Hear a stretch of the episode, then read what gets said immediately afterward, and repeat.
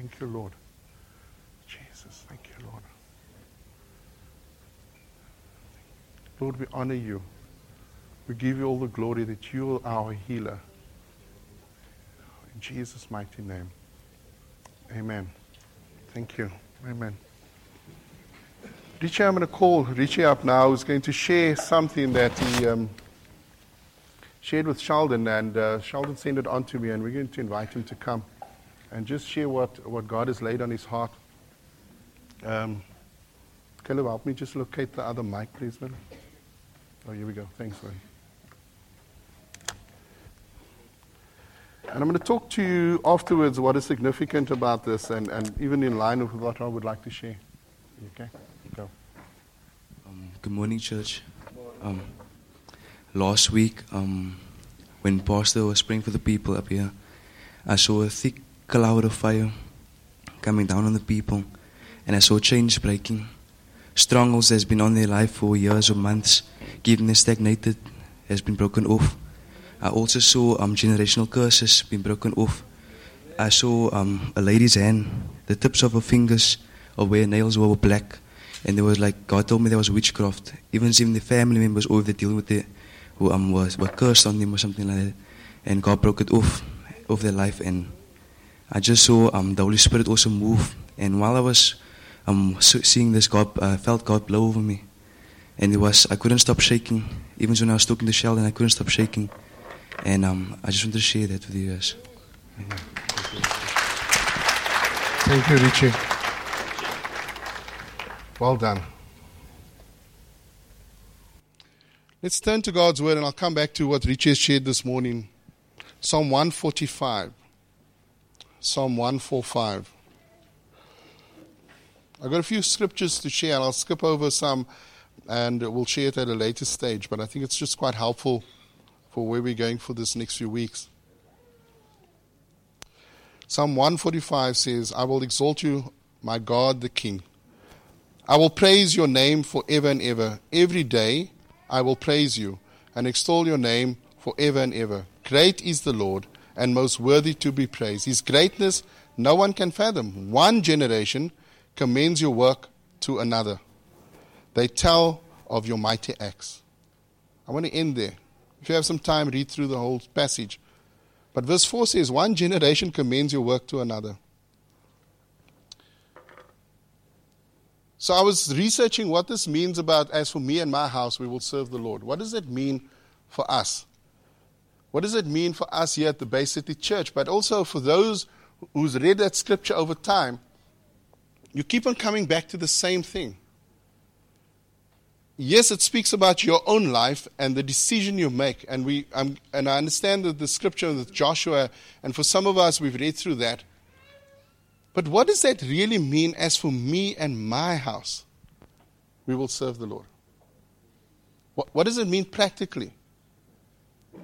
For those of you who have children, you will understand that when your child, as you're rearing the child, as you, you understand these things happening in his or her life, you see some things happening and you're like, mm, this is our house. And notice the, the, the times of in your family goes up and down, and there are different challenges that you have, but you keep on coming back to home. There's times that people even leave their homes because they find it to be an unsafe place. You find in the home, it becomes the nucleus of what happens in our community. See where I'm going?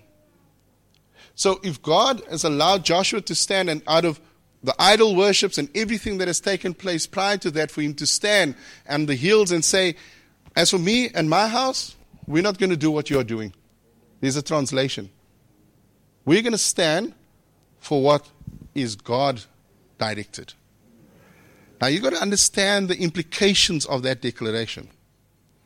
Because if me and my house, we will serve the Lord means that, and I come and I tell you that I'm in a relationship, female to female, male to male, what does that mean then?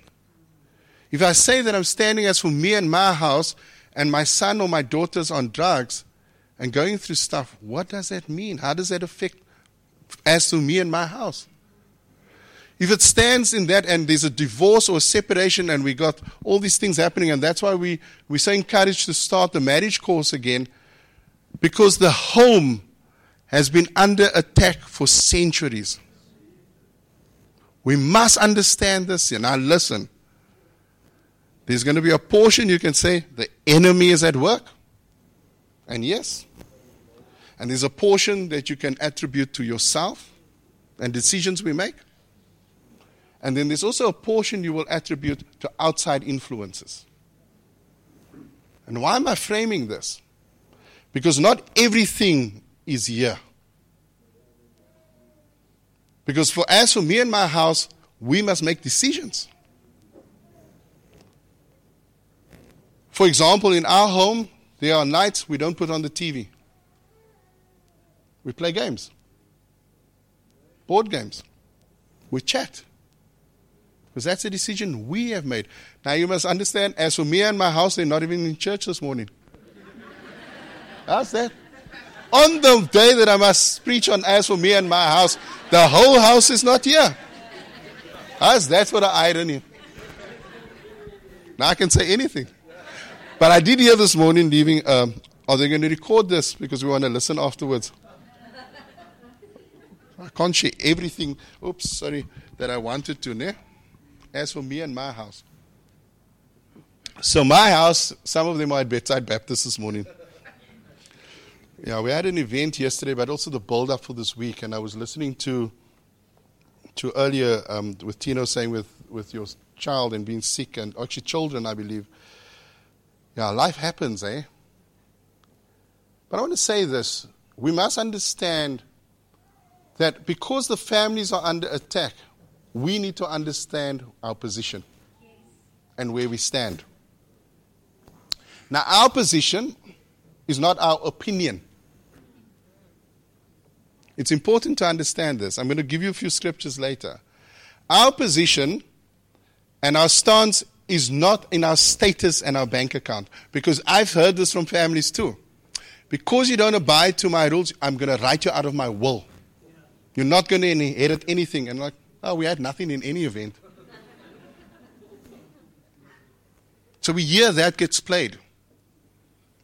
As a family, when Tracy and I started to, I think it's called now dating, well, we courted, dated, I don't know what the new terms are, but okay. When we were, I was going to say the Afrikaans one, but some people will not catch that. It was so lekker gebok What does that mean, bok? Uh, Springboks, it's fine. so when Tracy and I started, um, many years ago, I was looking at Tino. Tino, that happens to me often. I don't remember how long Tracy and I married. I don't even go there. Then Tracy say, yes, how long, how long? I said, you know how long. Look on the marriage certificate. Because women, some men, women remember that. Some men also, they're good at it. But for me, it's, it's not. I still feel like I'm dating my, my wife, to be honest. And she knows that. The girls tell us, Dad, stop. I'm like, hey, you're so here for a reason out of that love that we experience. when you leave the house, we will still continue loving each other. Because some couples has chosen to sleep in separate bedrooms. That's reality. I have that in my own family that I've seen. It's a marriage of convenience, I believe people say. We just try to stay out of each other's hair. It's safer for everybody. Is that true? Then why did we get married in the first place? So when Tracy and I started to, to date, the one thing we started to look at, and, and I maybe want to explain this. Um, Anthony Giddens is a famous sociology. So at university, at some of the textbooks that, that would be subscribed, in terms of sociology. So some sociologists have done a study and they found out what is the, on average, who gets married out of love, convenience, and anything else. Less than 20% of people get married out of love. Just think about it. When you speak to people and say, hey, so how, why, why do you get married? I just wanted to get out of the house. I couldn't take my mother. I couldn't take all. I wanted my independence. I, I got pregnant. The list goes on.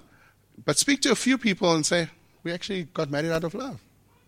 We just loved each other and we wanted to do that. Because that's the foundation and should be the foundation of your marriage. Now listen, read Corinthians 13. Love, don't keep a record of wrongs. But you did something on so and so and day and on that time. I couldn't remember where I put my keys yesterday. Now you're reminding me of 20 years ago of what I did. Sorry, Tracy. Like I couldn't remember. Now listen, women, sorry, ladies, you are very good bookkeepers. The museum must visit you and ask you, how do you archive those stuff? Because we've lost stuff, shame, at UCT, and I don't want to go there with the fire. But it was really sad, to be honest. But you sometimes I wish, in some of, especially in Trace even, that there's just a, a burning of that archives to forget some of that stuff. then I must say, okay, Trace, there's a reset button. You know, in your modem, you get that, and certain things go back to factory default. Can I just reset that button to go back there? Because you. Guys, I feel your pain. I'm speaking to the guys now, but you know, so love doesn't keep a record of wrongs. Love is patient. That speaks to us as men sometimes. But we find in marriage, and for those that are married and has gone through marriage, life happens. And listen, there's no judgment because you had to get, separate or divorce. There's absolutely no judgment. But we've got to understand that that attack was from the beginning of time and unfortunately will continue through life. But we've got to also understand, because of that knowledge of that attack, that we stand with the full armor of God and the position that we must take. Part of why we keep on talking about the men's camp and the men's groups is also to get the order of the house right. It's God. Now, listen, then we're going to go through different scriptures, but we've got to fully understand that the moment there is no authority in the home, and some of you are, are women who are leading your home as single moms, and I want to salute you because you've got to stand in the spiritual authority that would have been there and should have been there where the father was supposed to be. And I've seen that over the years. But you've got to understand now, as for me and my house, we also got to make decisions. Like I said, my family, we sometimes choose to play games in the evening. We sometimes just have a meal together because we can't often be together because of assignments, works, and all of that. But there's times we say, let's have a meal together. I was listening to what Tino said and, and his wife said, let's break bread. So we as a family are starting to go back to what we felt is to, to just have that breaking of bread of communion time. Because what we are doing here is just a remembrance. But true communion is around your table sitting with your loved ones, sharing a meal, sharing God's scriptures. Farmers in the old uh, days, a little bit more so now, still a bit, but traditionally, when a farmer plowed this uh, land and, and worked the land, he didn't do it on his own. Do you know what he did? Took his children and said, Plow the land with me. I was listening to Caleb a few years ago. We were on a Friday, uh, we used to come early morning for prayer. And Caleb uh, shared one morning, I'll never forget, I used to work the field with his family, and I think you said it was your grandfather and your father with yourself. And it triggered something with me. And um, please, please understand this now. There's a lot of scriptures that backs up one generation, third and fourth generation on. I, if I had the time, I would have read quite a few, but I'm going to read just a few because this excites me. So when I heard that story of Caleb and I, and I read some things about, about generational, not just curses, but blessings also, that what we do in this generation definitely affects generations to come. Third and fourth, and even thousands of generations. Not just third and fourth, thousands. And so, what we are doing here and even before is set for an eternal pathway. And so, because the enemy understands that, if he can derail you, if he can distract you, if he can throw you off course, then you don't see the impact of what you are doing for generations to come. Because if you pass that blessing on, the generations will get stronger. So there's an attack on the family because of the generation blessings that exists over us. And it comes from a line from the very beginning.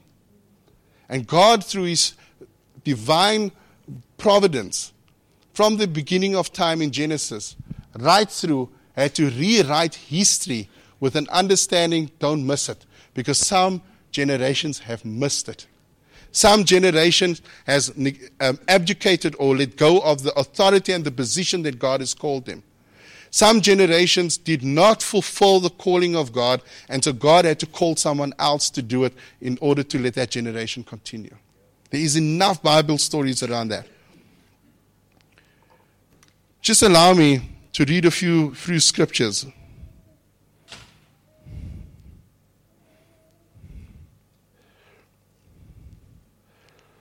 So I'm going to come back to the farming. So when, when a farmer plants a seed and he calls in his children, male or female, and get involved, and in olden days it was more the, the young boys.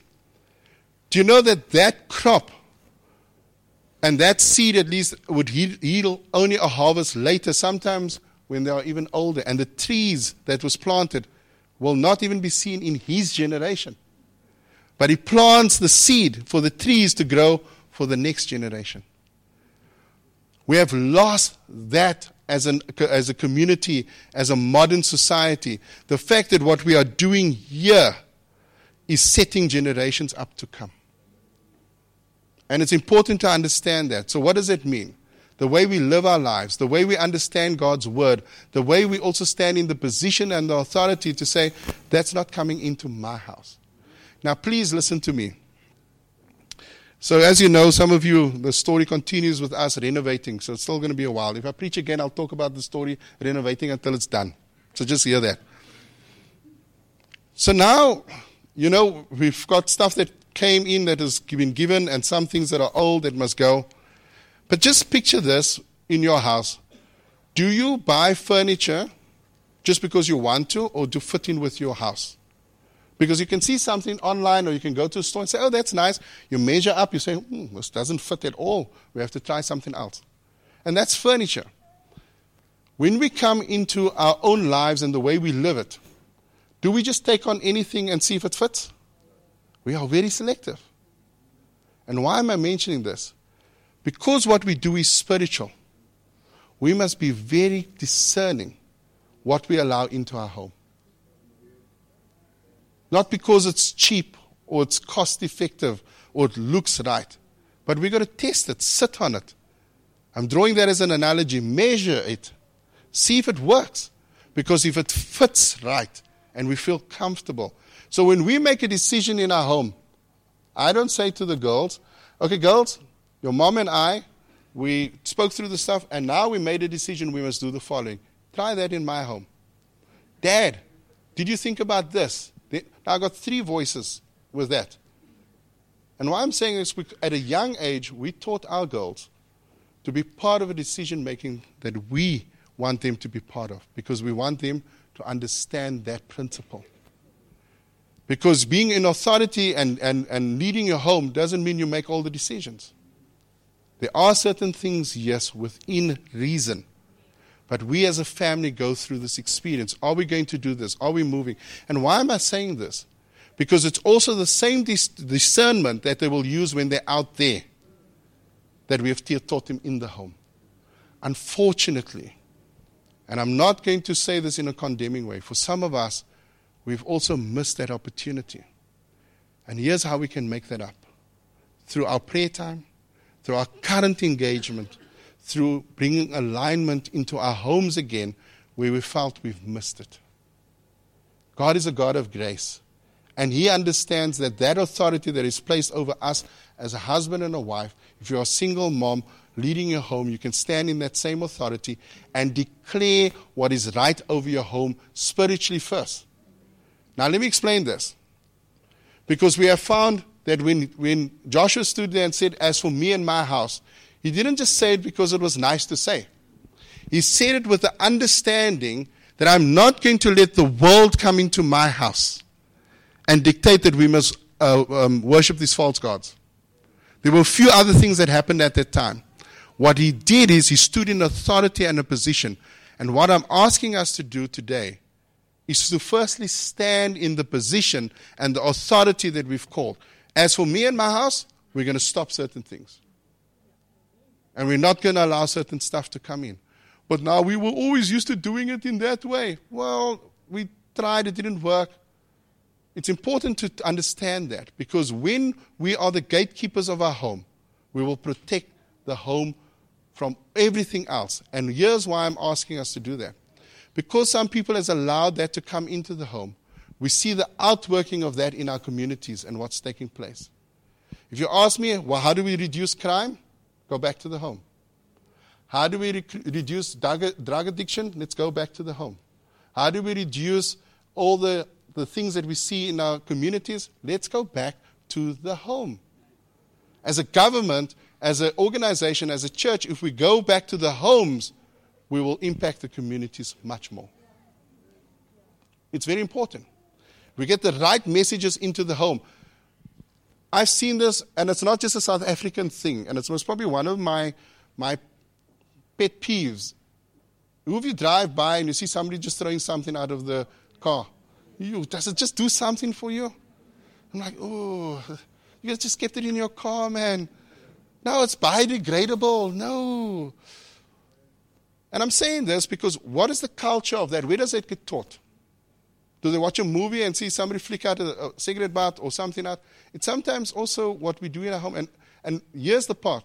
If you are clean in your home, if you are good in you're cleaning up your room, if you are good in terms of doing certain stuff, then it translates to how we do things out there. Courtesy. We, we were yesterday at an event uh, called the Night, uh, Night Run, which was a celebration of nurses in the Western Cape and the health professionals. We had about over uh, close to a thousand, give and take, uh, people. The numbers aren't in yet.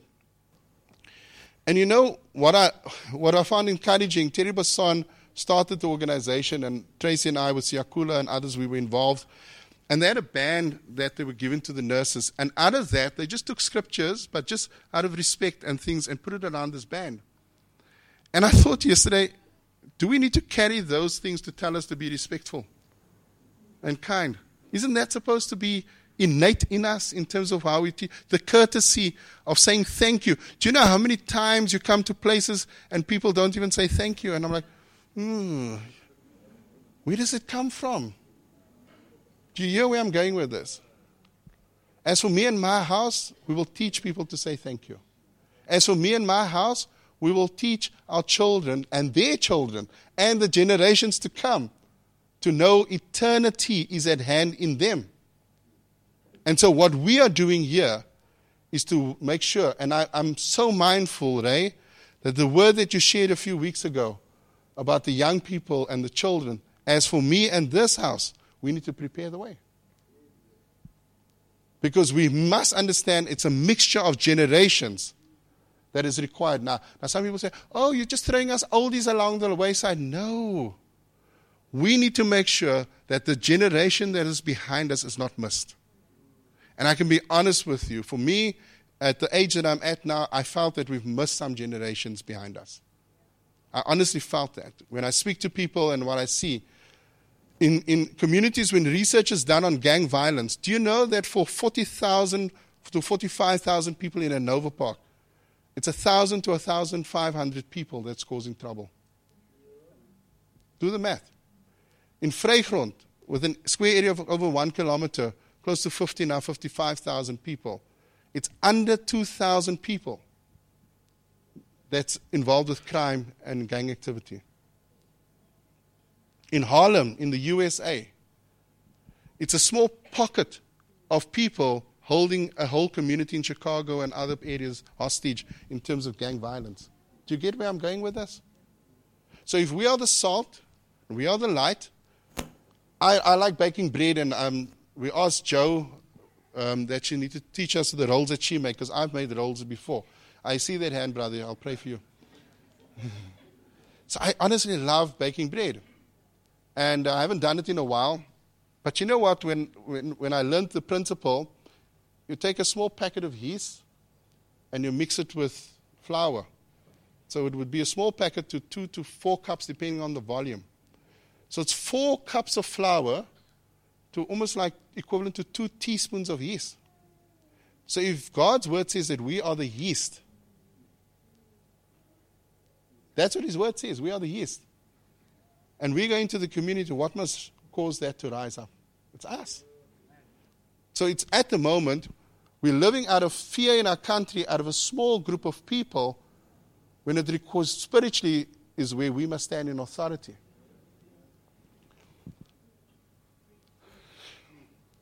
We need to take our place. I'm going to read one or two scriptures and I'm going to wrap this up because we're going to share communion. Like I said, I got a lot to say. But I just felt I want to lay the foundation and I'll keep on sharing over different times a few scriptures that God has laid on my heart and others. Let me read a few more and then we're going to conclude. Joshua 22 28 says, Therefore, we said that it will be, when they say this to us or to our generations in time to come, that we may say, Here is the replica of the altar of the Lord, which our fathers made, through not for burnt offerings nor for sacrifices, but it is a witness between you and us. Whatever we do will stand as altars for generations to see and come. There's a scripture that, let me just read this one as I close, that I simply loved. 2 Kings 10:30 says, "And the Lord said to Jehu, because you have done well in doing what is right in my sight, and have done to the house of Ahab all that was in my heart, your sons will sit at the throne of Israel to the fourth generation. So, what we do will cause our children to walk in the blessing of what we've done before. And some of you have done that. And thank you for doing that. Well done. It's not all doom and gloom. Some of you have walked before, and out of that, you, you didn't even birth biological sons and daughters, spiritual ones as well, and you see them walking in that same blessing because that principle applies. For those of you who have father hearts and mother hearts who are, have adopted certain people spiritually, that same principle applies. You've prepared a way for generations to come. Why we ask even Richie, besides what God laid on his heart to share, in that that is shared, is that we are impacting generations. What we are doing here at the Bay, and what we're going to continue to do for the next few years, is to build into what is to come until the Lord comes and meets us face to face. We need to understand that we've got to plant into our youth. We've got to plant into the children. We've got to look at how we do life and church with that in mind. And as we across the generations, impart that knowledge. The other scriptures that I had is that it's our responsibility to train the generation. So, what you are seeing in the next few weeks is different generations coming through. I can't say that Tony's in my league now anymore. That's what she says, Uncle Errol. And uh, Caleb also says uncle, but he just wants to say uncle. But you see the generational thing. You're going to see more voices coming through. Lydia, another generation. Now, the fact that the children go that way and we are here also means that how do we connect? And we, we want to look at this practically as a church. How do we connect with one generation to the next and not miss that opportunity? I think of Jude, Archie sitting here, and others who have known each other for years. We are keep, we're going to keep on pushing in from one generation to the next. What we are going to do as a leadership, some of us, we are going to step more and more back in terms of our front roles because we want to mentor and coach behind the scenes.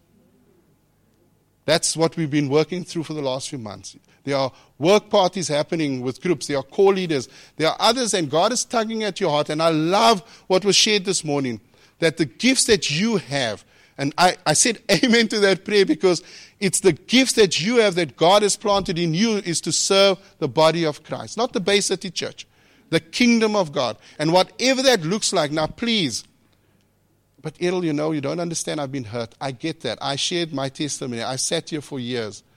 And but there comes a time when God calls us to action. There comes a time in us doing. And out of that, I think of Tino and Latasha, who's here to share with the couples now, and that to come comes out of their pain and the experience. Now, listen, they, like Uche and Ada and others, and, and that big man there, uh, Tabu, that you just called, oh, I said, oh, the big man, Groot meneer. And Diana, it comes out of this is the thing. And some people run away and say, no, I don't want them people to know my business. Please, it's a way. Now, let me explain it this way.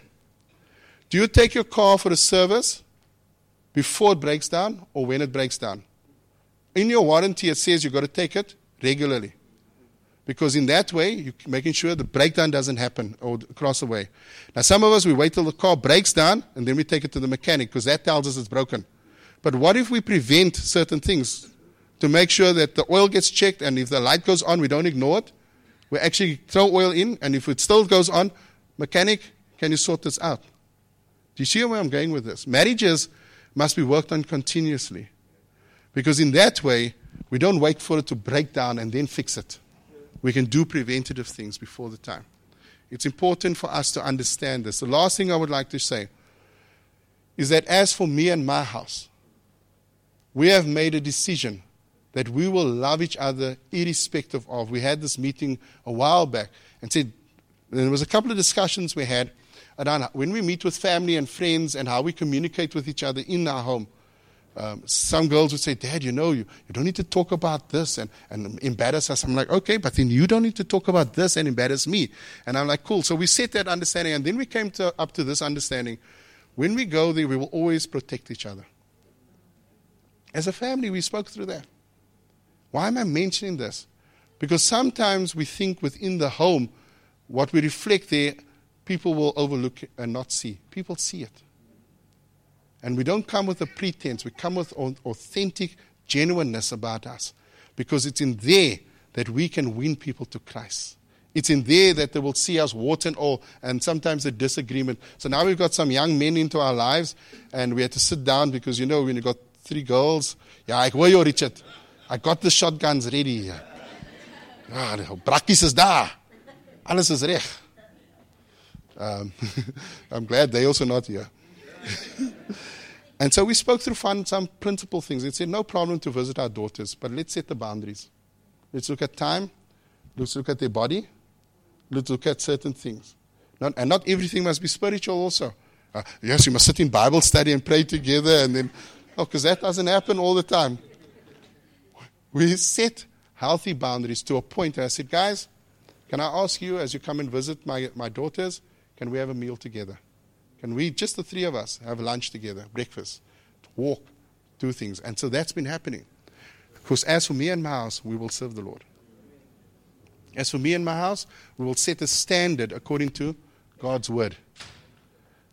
Not my opinions and views. Because truthfully, that doesn't hold water. I'm going to invite us to share communion. I want to read God's word as we wrap this up.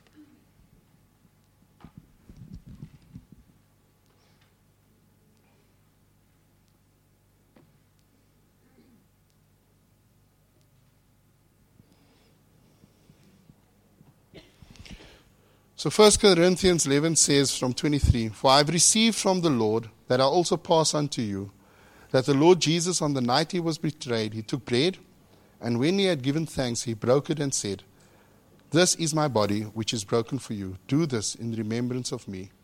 In the same way, after supper, he took the cup, saying, This cup is the new covenant in my blood. Do this whenever you drink, and in remembrance of me. For whatever you eat sorry, for whenever you eat this bread and drink this cup, you proclaim the Lord's death until he comes. So when uh, you eat the bread or drink the cup of the Lord and in an unworthy manner, will be, you will be guilty of sinning against your body and the blood of the Lord. Everyone ought to examine themselves before they eat the bread and drink the cup. For those who eat and drink without discerning the body of Christ eat and drink judgment on themselves. The Word of God says, let's first examine ourselves. And let's do this in remembrance of Him. These symbols that are here is a reminder of that cross of Calvary, that He's died for us. And out of that is God's perfect salvation plan. And for some of us, when we come and we receive the Lord Jesus Christ once, we don't need to come back again and ask for salvation. We just need to do it once. And out of that, we walk out our salvation. Why am I saying that? Because we found in this church that some people has come for the same altar call after 10, 15, 20 years because they're unsure of their salvation. You just need to do that once. It's important. And it's out of that that God's word says that if you, de- if you declare Jesus Christ as Lord and Savior over your life, you will spend the next eternity with Him. And the difference there is that you've got to stay true to God's word and the calling. I'm going to ask us just for a moment, Keith, if you can just put some music on, please, just for a moment. I know, I know what time it is. That we just examine ourselves. Because the challenge out for this next few days and weeks is as for me and my house, we will serve the Lord. Lord. We are cleaning up, we are throwing away things we don't need as a household. If that's spiritually what you need to do and physically, let's do that. Let's clean our house. Let's get our house in order. That word went out months ago. And so, as the, the song is playing, just for a moment, let's examine ourselves. Now, listen, this is between us and God. Maybe after this, you need to go and ask for forgiveness, or go and just speak to somebody in your home and just get your house in order around things. I'm doing the same. And it's not as a judgment call, it's just an alignment call so that we can clean up things to make sure that God will take us to where He needs to go. We, we need to go.